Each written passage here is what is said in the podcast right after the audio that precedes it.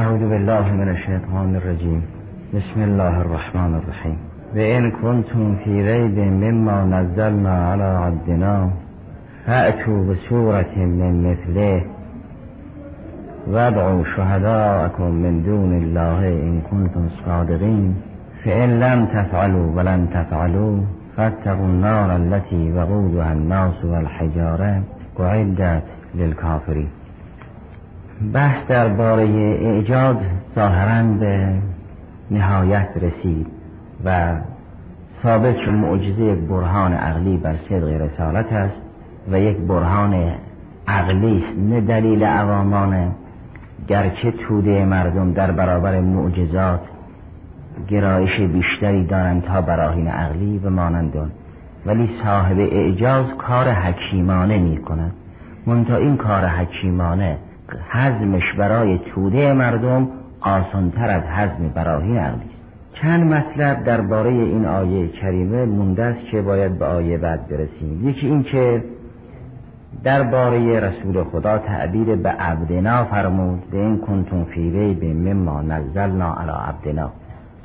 ممکن بود مثل سایر موارد تحدی نگوید بر کی نازل کردی؟ فقط درباره قرآن تحدی کند. اما وقتی که اسم می‌برد شایسته است که اسم پیغمبر رو ببرد. از این که اسم پیغمبر رو نمی‌برد فقط میفرماید عبدنا. و در قرآن کریم هیچ جا عبدنا را بالقول المطلق برای غیر پیغمبر اسلام به کار نبود نشانه آن است که او بنده محض است و کمال عبودیت مال اون حضرت است. و از انبیای دیگر اگر به عنوان عبد یاد کرده است یا قبل از کلمه عبد یا بعد از کلمه عبد اسم اونها را برده است. اونها میشن عبد مقید. لذا بعضی از اهل معنا گفتن دیگران اگر رسیدن به جایگاهی که مثلا عبدالرحمنن یا عبدالسمدن یا عبدالرحیمن یا عبداللهن رسول خدا صلی الله علیه و سلم رسیده است به جایی که عبدهوست اون هویت مطلقی که منشأ پیدایش همه اسماء حسناست لذا در تشهد می‌گوییم که و اشهد ان محمدا صلی الله علیه و سلم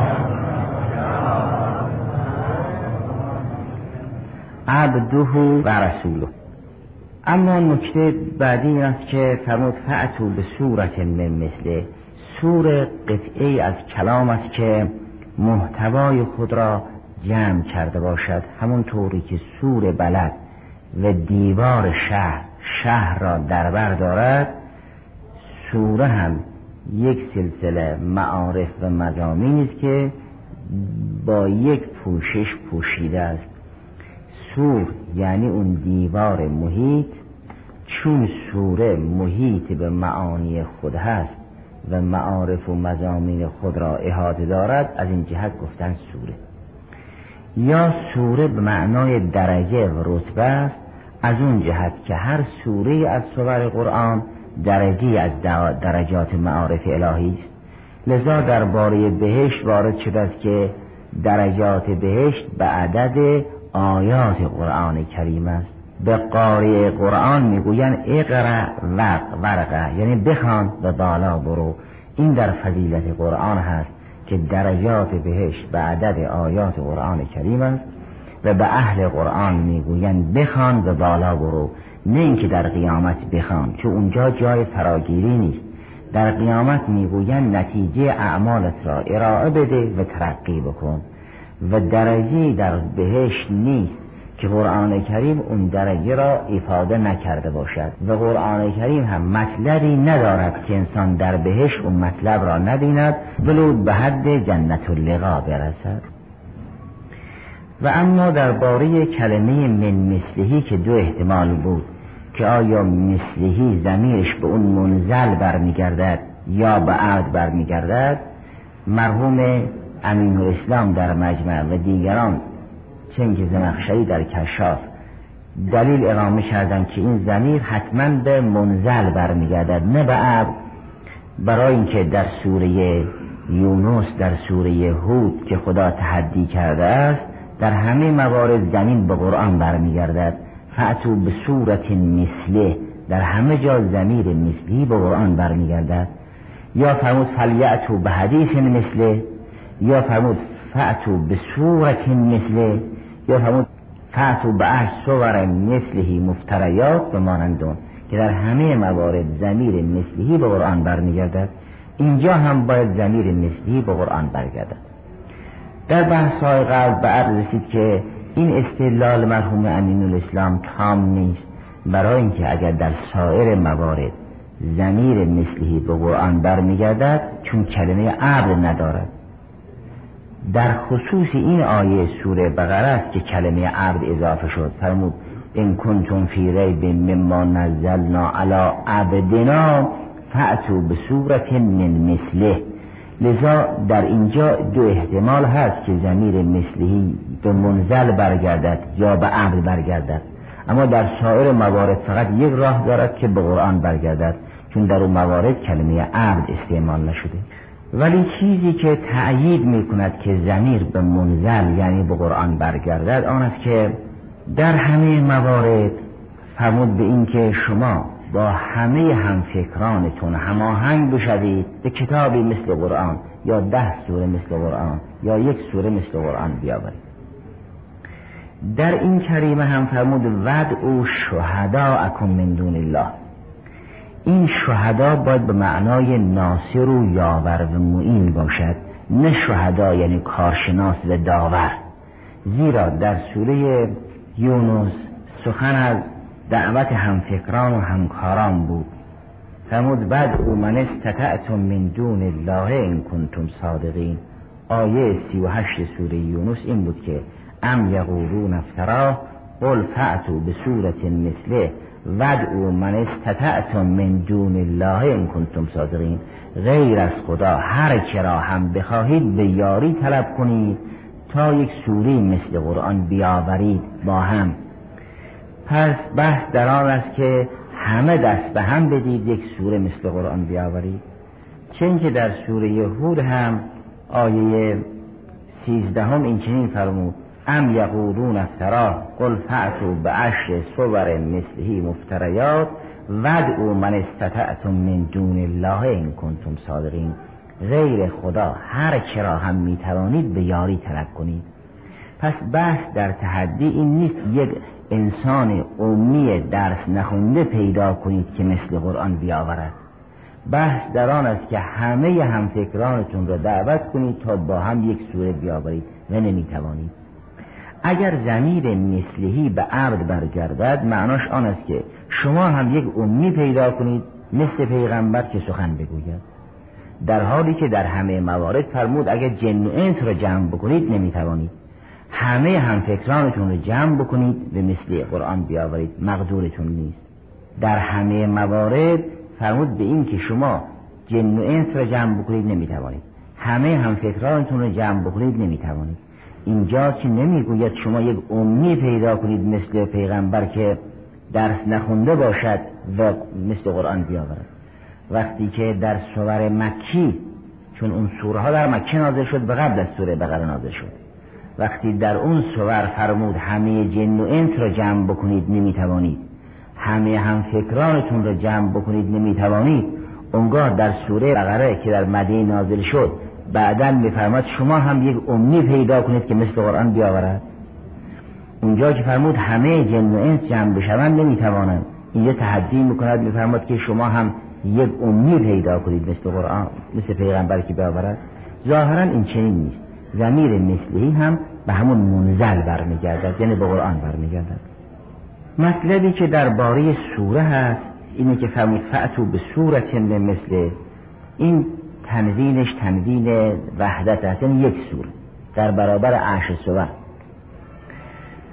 و قرآن 114 سوره دارد. درباره سوره توبه به سوره انفال یک نظری هست که این دوتا یک سوره هست از این جهت گفتم بسم الله در اول سوره توبه نیست برای اینکه اول سوره توبه تتمه سوره انفال است. چون تتمه سوره انفال است دوتایی یک سوره هم لذا بسم الله در وسط ذکر نشده گرچه این سخن ناسواب هست. ولی درباره سوره زها و علم نشره و همچنین سوره فیل و لعیلاف قرش یک نظری است که آیا این دو یک سوره یا دو سوره قرآن وقتی که میفرماید این یک سوره مثل این قرآن نمی‌توانید بیاورید نه به این معناست که مثل این دوتا یعنی زها و علم نشه یا فیل و لعیلاف نمی‌توانید بیاورید بلکه مثل تک تک این هم نمی‌توانید بیاورید ادهی گفتن سوره زها و زها و لیل ازا سجا با سوره علم نشته لک صدرک یک سوره هم. این دوتا یک سوره هم. چنگ سوره فیل علم ترکه فرعرب که به اصحاب الفیل با سوره لعیلاف قرش یک سوره و ادله اونها هم این است که این دو تا سوره با هم ارتباط معنوی دارن. چون ارتباط معنوی دارن یک سوره نه دو سوره یعنی معنای سوره وزها با سوره علم نشه مرتبطن. معنای سوره علم تره با لعیلاف قرش مرتبطن. این ارتباط ایجاب می‌کند که این دو یک سوره باشند یعنی زها و علم نشه یک سوره سوره فیل و سوره ایلاف هم یک سوره دلیل دوم این است که اخفش و زجاج و امثال ذالک گفتن که این لام لعیلاف قریش که در اول سوره قریش هست این متعلق است به اون جمله های قبلی نه به فلیعبد رب هذا البیت. این حرف زجاج و حرف اخفش به عنوان اینکه این دوتا سوره یک یک سوره ان به عنوان دلیل دوم ذکر شده. است دلیل سوم این است که در مصحف ابی ابن کعب بین این دو سوره بسم الله نیست. یعنی فاصله نیست. یعنی سوره زها و سوره علم نشه بینشون فاصله نیست. یا سوره فیل و سوره لعیلاف بینشون فاصله نیست. چون در مصحف ابی ابن کعب بین این دو سوره فاصله نیست پس اینا یک سوره. دلیل چهارم هم آن است که از مرحوم شیخ توسی در تبیان و مرحوم امین الاسلام در مجمع نقل شده است که بعضی از روایات وارد شده است که این دو سوره یک سوره این چهار دلیل را اقامه کردن که این دو سوره زها و علم نشه یک سوره فیل و لعیلاف هم یک سوره این ادله چهارگان را مرحوم شیخ بهایی قدس سر رو یعنی صاحب همین روزه منوره که در جوار رحمت او هستیم ایشون نقل می‌کند و رد می‌کند. میفرماد به اینکه اما ارتباط معنوی بین بسیاری از صور هست. ارتباط معنوی مقتضی وحدت سوره نیست.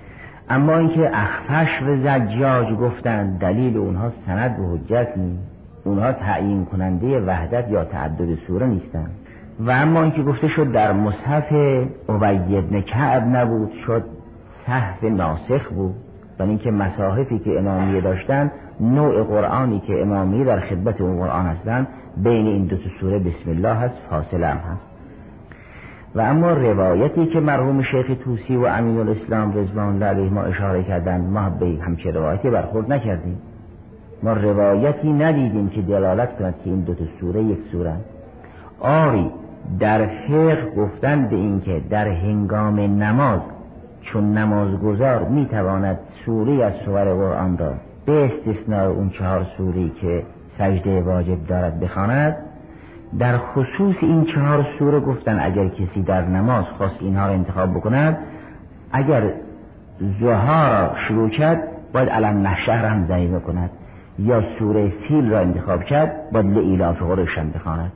این یک حکم فقهی است در خصوص سلات این نه به اون معناست که این دو تا سوره یک سوره واقعا و اما اون چی که گفته شد در مصحف عبی بن کعب نبود مرحوم شیخ بهایی رضوان الله فرماد به اینکه ما وقتی خراسان مشرف شدیم به کتابخانه حضرت سری زدیم که در اون اقتار معروف و مشهور بود که این قرآن به خط امام رضا سلام الله علیه و آبای ازام او هستند هم قرآنی که به خط امام رضا سلام الله علیه بود.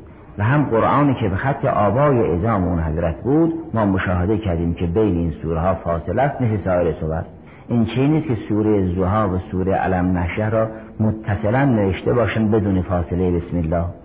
یا سوره فیل و سوره ایلاف را متصلا نوشته باشن بدون بسم الله. همونطوری که سایر سور از دیگر جدان این دو تا سوره هم در مصحفی که به خط خود امام هشتم سلام الله و به خط آبای ازامون حضرت ما خودمون مشرف شدیم و زیارت کردیم و دیدیم که این دو تا سوره از هم فاصله دارن این هم ناظر به مسئله وحدت و تعدد سوره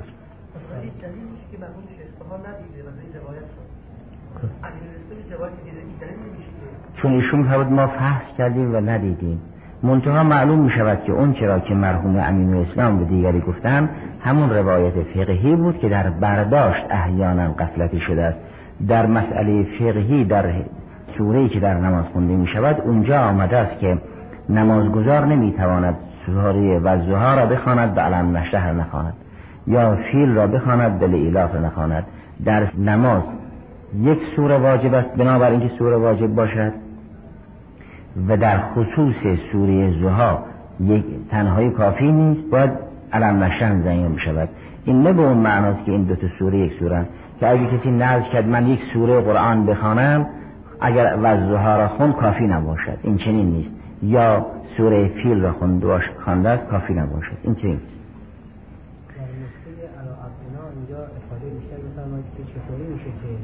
قید این مانع از مطلقه باشه. چون وقتی اسم بردن میشه مقید. اگر گفتن آقای فرام یک سیادت مقیده است اما گفتن آقا میشه سیادت مطلقه. اگر گفتن ذکر و رحمت ربک عبده و زکریا عبودیت مقیده است. یا وذکر عبدنا ایوب عبودیت مقیده است. اما گفتن عبدنا این عبودیت مطلقه. است اونها عبودیت مقید است.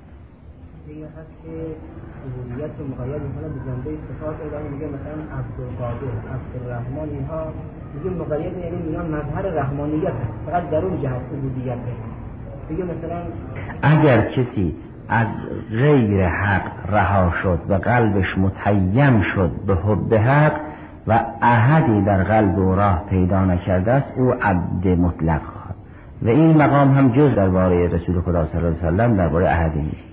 لذا آدم و من دون آدم در تحت لوای حضرت قرار می‌گیرم خب بحثی که مربوط به این آیه اول بود به حضرت ظاهر تمام شد. و خلاصش تحدی کرد. فرمود اگر شما شک دارید که این قرآن کلام الله هست مثل این بیاورید. این کنتم صادقین. اما در آیه دوم بطلان تالی را اشاره می‌کنند. میفرمود که اگر نتوانستید بیاورید چه اینکه هرگز نمی‌توانید بیاورید از آتشی که برای کفار آماده شد بپرهیزید. در کتاب های علمی و عقلی می‌گویند بین مقدم و تالی تلازم هست. اگر تالی نبود مقدم هم نیست. اما قرآن این چنین سخن نمی‌گوید نظیر کتاب های عقلی. قرآن چون هدایت به نور است به هم اون مطلب علمی اکتفا نمی کند بلکه راهنمایی هم می کند نمیفرماید اگر نتوانستید مثل قرآن بیاورید پس معلوم می شود این قرآن کلام الله است که فقط به مطلب علمی اکتفا کند. الان در کتاب های کلامی یا کتاب های فلسفی وقتی که تحدی را تنظیم می‌کنن میگن که لو کان هذا کتابو من عند غیر الله لامکن الاتیان به صورت من مثله. لکن تالی باطل فالمقدم مثله. این یک دلیل خشک و جامد هست. اما کار ندارم میگه فتقون نار التي وقودها الناس. این لسان لسان حکمت و کلام نیست. این لسان لسان وحی است. چون کتاب الهی تنها کتاب علمی نیست که انسان را عالم کند. می‌خواد انسان را عالم عاقل و متدین به بار بیاورد. لذا به اون جنبه هدایتش اشاره می‌کند. میفرماد اگر نتوانستید از آتش بپریزید در کتاب های عقلی این چنین تعبیر نمی کنن که اگر تالی باطل شد پس از آتش بپریزید در کتاب های عقلی تعبیر این است که اگر تالی باطل شد مقدم باطل است.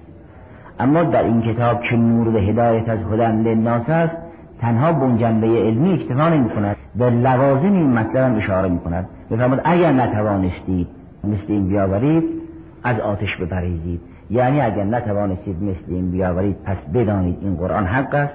و اگر این قرآن کلام الله شد باید به او ایمان آورد و اگر ایمان نیاوردی از آتش بپریزید اون لازمه را که در هدایت نقش دارد ذکر می‌کنن فان لم تفعلوا و لن تفعلو این لن تفعلو یه جمله معترضه است که خود اخبار به غیب. اونگاه فرمود فتقوا النار التي وقودها الناس والحجاره اعدت للکافرین. خطاب به این لن تفعلو و لن تفعلو مال کفار. کفار و وطنیین حجاز در برابر بتها خضوع می‌کردند و در برابر الله تواضعی نداشتند خدای سبحان میفرماد به اینکه اگر از اتیان مثلش عاجز شدید ایمان بیاورید وگرنه شما و این بودهای دست تراش شما همه و همه مشتعل خواهید شد. هم این بودهای شما مشتعل می شود هم خودتون شعله خواهید شد. از آتشی که شعله اون آتش خود شمایی. از آتشی که منشه پیدایشون آتش خود شمایید بپرهیزید. فتقون نار التي که وقود و الناس و الهجاره وقود یعنی ما توقدو به نار. الان کبریت رو میگن وقود. فندک رو میگن وقود. یعنی چیزی که به وسیله او آتش روشن می‌شود. خود آتش است و دیگری رو هم میسوزاند. او رو میگن وقود. وقود ما توقدو به نار فرمود در جهنم وقودش خود شمایی. یعنی خودتون مشتعلی. اگر خود انسان مشتعل شد راه برای فرار هست. کجا فرار کنه؟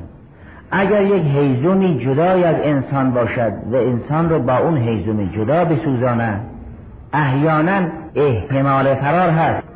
اما اگر خود انسان مشتعل شد این کجا فرار کند؟ راه برای فرار نیست و اگر حیزومی افروخته شد و انسان را با اون حیزم سوزوندن بالاخره اون حیزم بیرون رو میسوزوند جسم رو میسوزوند دیگر روح رو که نمیسوزوند. اما وقتی خود انسان مشتعل شد هم روح رو میسوزوند و هم جسم رو میسوزوند. چون انسان نه جسم تنهاست نه روح تنها. لذا هم جسم گداخته می شود کلما نزیت جرودهم بدلناهم جرودا غیرها. و هم روح گداخته می شود نار الله الموقده التي تطلع على الافعده این حیزم بیرونی که فعاد را نمی سوزند برفرض انسان را در یک کوره زوب آهن قرار بدن روح را که نمی سوزنند روح که در کوره سوخته نمی شود آتش قیامت هم روح را می سوزند و هم جسم را می سوزند این کدوم آتش است؟ آتش اگر از درون سر نزند روح سوزند حالا برفرض سنگهای گوگردی را انباشته کردن و مشتعل کردن به انسان را در اون انداختن جسم سوخته می شود ولی روح که سوخته نمی شود اصحاب اخدود را در اون کانال آتش سوزوندن اما روحشون که نسوخت. متنعم بودن به همونجا لذت می بودن و خوشحال بودن که در راه دین دارن سوخته می شود اونها که کانال کندن به نام اخدود و مؤمنین را در این کانال پر آتش انداختن و سوزوندن اون آتشی که در اون اخدود بود در اون کانال بود جسم اونها رو سوزوند. اما روح که نسوزوند روحشون مسرور بود. می‌گفتن ما خدا را شکر بکنیم که در راه دین داره سوخته میشه ایدی هم لب کانال ایستاده و نشسته بودند و هم علا ما یفعلون بالمؤمن شهود اینا قعود و نشسته هایی بودن که تماشا می‌کردن سوختگی این مؤمن را که در کانال آتش میسوختن آتش اگر از بیرون مشتعل بشود فقط جسم رو میسوزند در قرآن کریم این چنین هست آباد است که هم جسم سوخته می شود و هم روح. درک این که آتش جسم را بسوزاند درک دشواری نیست خب روشن است. آتشی تو جسم رو میسوزاند. اما روح را چگونه میسوزاند؟ این نار الله الموقده التي تطلع علی الافعده فرمود از همون فعاد و همون دل تر بر می آورد زبانه می‌زند انسان عذاب جسمی را احیانا می‌تواند تحمل کند اما هیچ مقدورش نیست که عذاب روحی را تحمل کند. و اون آتش روح را هم میسوزوند و اهل معنا وقتی از خدای سبحان مسئلت می‌کنن میگن خدای ما را به جهنم نبر. برای اینکه اگر ما را به جهنم بردی رسوا کردی. یعنی ما اون عذاب ظاهری رو بر تحمل کنیم. اون رسوایی رو چگونه تحمل کنیم؟ من تدخل ناره فقط اخزیته. اون خیزی مهم اون رسوایی مهم است.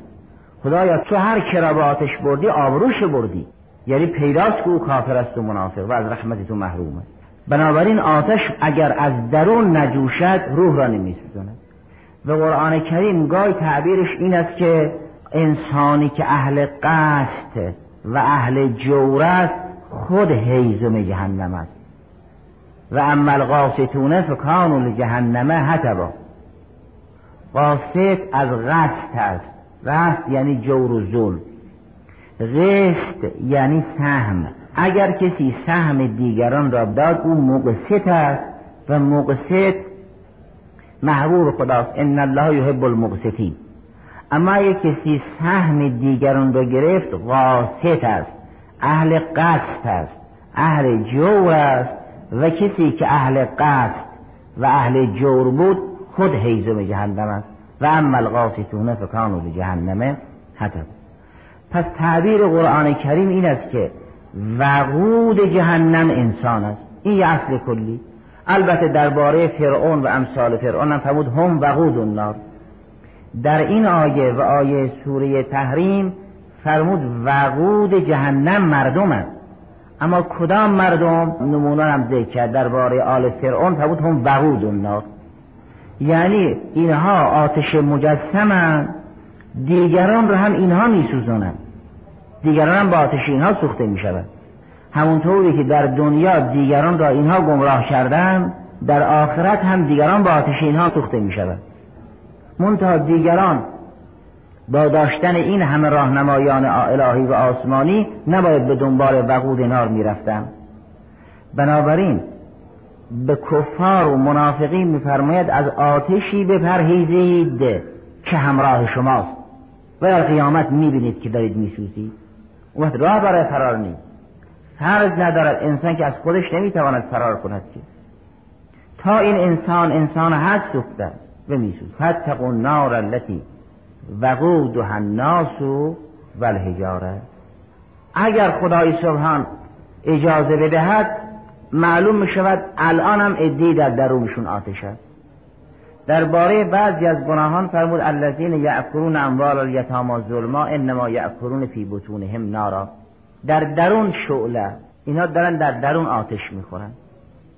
مرحوم امینی قدس الله سره شریف در کتاب شریف القدیر نقل کرده است. فرمود به اینکه نه تنها دومی گفت لولا علی لحلک عمر بلکه سومی هم این سخن را گفت.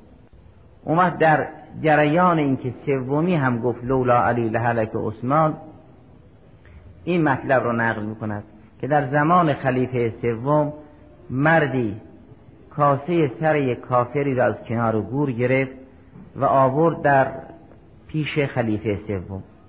گفت شما می‌گویید کافر در قبر میسوزد و قبر کافر حفرت من حفر نیران است مثلا در حالی که این قبر گرم نبود و سر این کافر هم که من الان در دست دارم سرد است گرم عثمان کسی را به حضور علی ابن ابی طالب سلام الله علیه فرستاد که حضرت در اون جلسه حضور پیدا کند. وقتی حضرت حاضر شد عثمان به این سائل گفت عید المسئله اشکال را تکرار کن. این شخص در همون جلسه اشکال را تکرار کرد. حضرت فرمود زند به مسعار رو حاضر کنید. یعنی این سنگ چخماقی که قبلا رسم بود. این سنگ چخماقی که به هم می‌زدن آتش از درون میجوشید. حضرت مطلبی فرمود که شرح کوتاهش این است. فرمود این سنگ چخماق شما که دست بهش می‌زنید سرد است گرم نیست. اما وقتی چیزی بو بخورد آتش از درون او در میآید نه از بیرون او. فرمود این سری که تو از قبر در آوردی جمجمه سر یک کافر است مثلا سرد است. اما اگر چیزی به او بخورد آتش از درون او در میآید.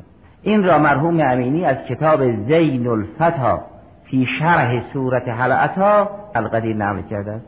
اونگاه عثمان گفت لولا علی جون لحلک لولا علی لحلک خیلی ها. نه تنها او یعنی لولا قرآن ناطق لحلک خیلی ها. بنابراین حضرت فرمود به اینکه اگر قرآن می‌گوید ادی در قبر میسوزن شما توقع نداشته باشید که یک آتشی در کنار هست و انسان را با آتش بیرون میسوزاند. این شخص به همراه خود آتش می‌برد. منتها یه شرایطی لازم است که آتش درون ظهور کنه. ادی هم الان می‌بینن در این کریمه فرمود وقود نار خود مردم وقود نار خود مردم در سوره تحریم آیه ششم این چنین فرمود یا ایها الذین آمنوا قو انفسکم و اهلیکم نارا وقودها الناس والحجاره علیها ملائکتون غلاظ شداد لا یعصون الله ما امرهم و یفعلون ما یؤمرون. چون سوره تحریم گفتن قبل از سوره بقره نازل شده است در اونجا کلمه نار نکره ذکر شده است که فرمود قو انفسکم و اهلیکم نارن و قودها الناس و الحجاره چون در اونجا اولین بار بود و این آتش شناخته شده نبود لذا بدون الفلام و نکره ذکر شد. فرمود قو انفسکم و اهلیکم نارن که وقودها الناس و الحجاره وقتی سوره تحریم نازل شد و یک همچه آتیشی را شناختن اونگاه در سوره بقره با الفلام ذکر کرده است. فرمود فتقون نار التي اون ناری که قبلا در سوره تحریم گفتیم و شما رو آشنا کردیم که یک همچه آتشی هست از اون آتش فرزید لذا در سوره بقره با الفلام است در سوره تحریم بی الفلام و اما اینکه گفته شد به اینکه در سوره جن خود انسان حتب هست آیه پونزدهم سوره جن هست. فرمود و اما القاسطون فکانو لجهنم حتبا گرچه این سخن از زبان جن بیان شده است اما یه اصل کلی. و حرفی را که قرآن نقل می کند اگر باطل باشد ابطال خواهد کرد. اینطور نیست که قرآن یک کتاب قصه به تاریخ باشد حرف بعضی را نقل کند و داوری نکند. حرف اگر باطل بود یقینا قرآن رد می کند و اگر رد نکرد سکوتش سه گذاشتن او قهرم این نار وقودش انسان خواهد اما درباره هجاره که فرمود وقود و ناس و الهجاره. درباره هجاره گفتن به اینکه تنگ کبریت هست یه روایتی هم هست که مرحوم فیض در صافی نقل کرد که مثلا عیسی مسیح سلام الله علیه عبور می‌کرد و سنگی متأثر بود و می‌گفت به اینکه من میترسم هجاره جهنم باشم. حضرت او فرمود به اینکه اون هجاره کبریت است خب سنگای گوگردی و امثال زاده. این گرچه نقل شده است و اما خب این سنگ های گوگردی زمینه آتش دنیا را هم فراهم می‌کند. یه چیز مهمی نیست. اون چرا که خدای سبحان به عنوان وقود و الناس و الحجار ذکر می‌کند در صدد ارعاب و تخویف و انذار و وعید است. این باید یه هجاری باشد که وقود بودن او اثر تبلیغی هم داشته باشد. ظاهرا گفتن این ناظر به اون که در سوره انبیا آمده است خواهد بود. در سوره انبیا فرمود به این که شما و این سنگهایی که به عنوان بت تراشیدید هر دو حسب جهنمی. حسب هم به معنی وقود است. یعنی سنگریزه جهنمی ابزار آتش جهنمی. در سوره انبیا آیه 98 این است که انکم و ما تعبدون من دون الله حسب جهنم انتم لها واردون. حسبای جهنم وقود جهنم آتشگیره های جهنم شما و این سنگ هایی هستی که به عنوان بت تراشیدید. بعضی ها اشکال کردن از بعضی از ائمه علیهم السلام سوال کردن که از این آیه استفاده می شود که عابد و معبود کلاهما فی النار. انکم و ما تعبدون من دون الله حسب جهنم. شما و معبودها شما حسب جهنمی و ادهی که عیسی مسیح سلام الله علیه را میپرستند باید چه کرد؟ اونجا عابد فی نار است ولی معبود فی جنت است. در حالی که خدا فرماد عابد و معبود هر دو در جهنم است. انکم و ما تعبدون من دون الله. هر کی می‌خواد باشد حسب جهنم. این را یک بخش تفسیری بهده دارد یک بخش را هم در کتاب اصول ملاحظه فرمودید. مرحوم میرزا در قوانین و ادی هم این اشکال رو نقل کردن که ما برای غیر زبل عقول است نه برای زبل عقول. شما و معبودهایی که دست تراش شماست و غیر زبل عقل است هر دو در جهنمی. قهرن این شامل ایتای مسیح سلام الله نخواهد شد. اما جواب دیگری که دارن گفتن به اینکه شما و اون چرا که از غیر خدا عبادت می‌کنید هر کسی که چیزی را عبادت می‌کند در حقیقت شیطان را عبادت می‌کند. اونایی که ملائکه را عبادت کردن در حقیقت شیطان را عبادت کردن. اونایی که عیسی مسیح سلام الله را عبادت کردن در حقیقت شیطان را عبادت کردن. چون شیطان اینها را اقوا کرد گفت که عیسی مسیح معبود از فرشته ها معبودن چون عیسی مسیح به فرشته ها علیهم السلام و علیهم السلام که دعوت به عبادت خود نکردن. اینها هم حرف شیطان رو گوش دادن. در حقیقت اینها اطاعت شیطان کردند هر بت پرست مطیع شیطان است. شیطان او را وادار می‌کند که در برابر یک چوب یا سنگ سجده کند. اگر کسی ببیند اون چه که مورد تقدیس اوست او هم دارد میسوزد این رنج روحش افزوده می شود این که فرمود وقود و هناس و الهجاره این یک عذابی است فوق عذاب. اگر کسی ببیند بتهایی که سالیان دراز در برابر او خضوع می‌کرد تا یک روزی شفیع او بشود. می‌بیند این بتها هم مثل خودش یک اخگر سوزنده است. این عذابی رو عذاب او. اون کسی که امید شفاعت بود الان شده وقود اینا. البته دردش بیشتره. بعضی فکر می‌کردن که منظور از این هجاره همون احجار کریمه است همون طلا و نقره است که در اندوزان ذخیره کردن. به استناد آیه سوره توبه که فرمود اون سرمایداری که اکتناز می کند و اموالش را در راه خدا انفاق نمی کند ما طلا و نقرهش را داغ می کنیم و او را با اون طلا و نقره تعذیب می کنیم در آیه سی و چهار و سی و پنج سوره توبه این چنین است که والذین یکنزون الذهب والفضة ولا ينفقونها في سبيل الله فبشرهم بعذاب علیم یوم یهما علیها فی نار جهنم فتکوا بها جباههم و جنوبهم و ظهورهم. هازا ما کنستم لانفسکم فذوقوا ما کنتم تکنزون. منظور از این هجاره این احجار کریمه است این حجره این است یعنی این طلا و نقره است که اینها را داغ می‌کنن و به پیشانو پهلو پشت سرمایدار مصرف مصرف او را تعذیب می‌کنن که گفتن سر نام بردن این سه قسمت هم آن است که یک سرمایدار مصرف اولین بار وقتی به موسمند می‌رسد چهره عبوس می‌کند.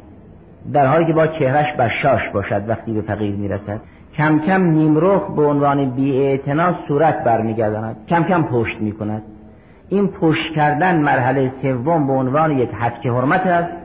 اون نیمرخ کردن به عنوان حد حرمت مرتبه دوم است. اون عبوس کردن و روترش کردن به عنوان حد حرمت مرتبه اول است. لذا خدای سبحان جباه و جنوب و ظهور اینها رو داغ می‌کنه. اما این هم نمی‌تواند مصداق هجاره باشد برای اینکه این مطلق است چه کافر و چه غیر کافر.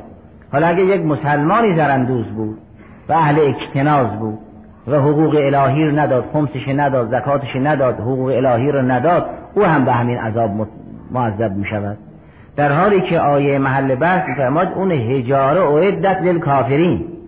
این پیداست که یه هجاره خاص است نه اون هجاره احجار کریمه نظیر نقدین. که اون نقدین عام است برای همه خواهد بود. بنابراین ظاهرا همونطوری که دی گفتم وقود و الناس و هجاره ناظر به همون هجاره است که دیگران تراشیدن و او را عبادت کردن و آیه سود انبیا هم احیانا او رو تأیید بکند که انکم و ما تعبدون من دون الله حسب جهنم.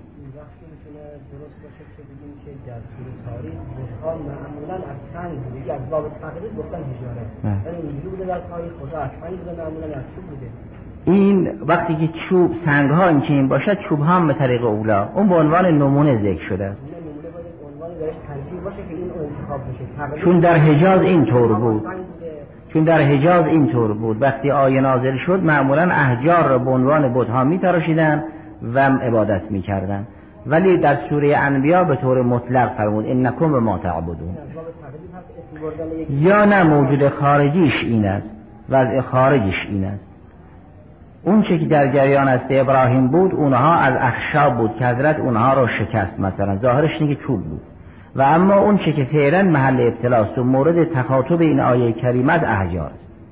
در بین وطنیین حجاز بودها از احجار بود. چون اونجا منطقه جنگل و امثال دارک نبود که چوب فراوان باشد چوب با چوب بتاشن از همون احجار میتراشت. عمده مسئله اوعدت للکافرین است. این اوعدت للکافرین یعنی جهنم الان آماده است. آیات قرآن کریم نشون می‌دهد که جهنم الان موجود است چون که بهش الان موجود است.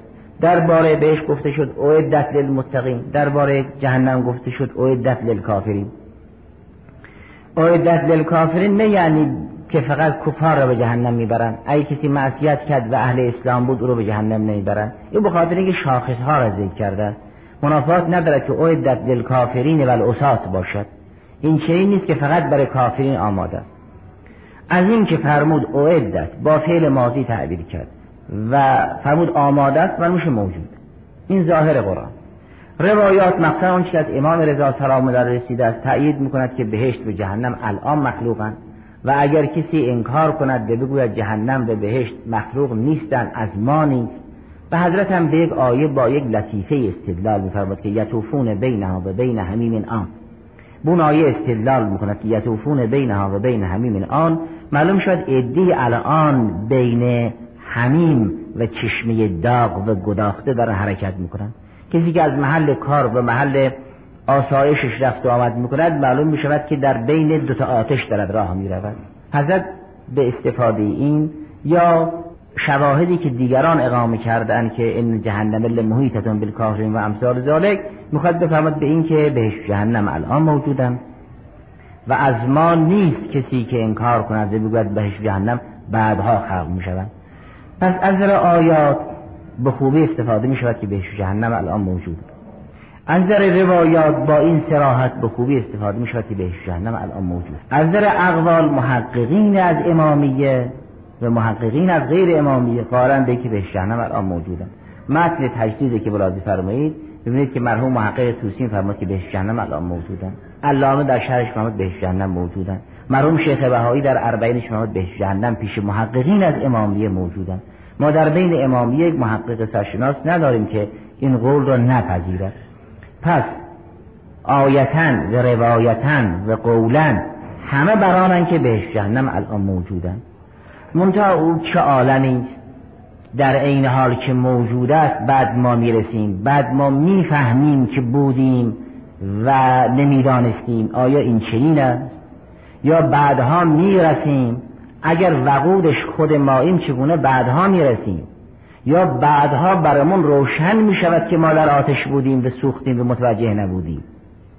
آیا بعدها می سوزیم یا بعدها می فهمیم که داشتیم می سوختیم این چنین کدام یکی از این حالا این بحث اگر چون که لازم بود یک مقدار اشاره می‌کنیم چون قبلا در قوم مطرح شد.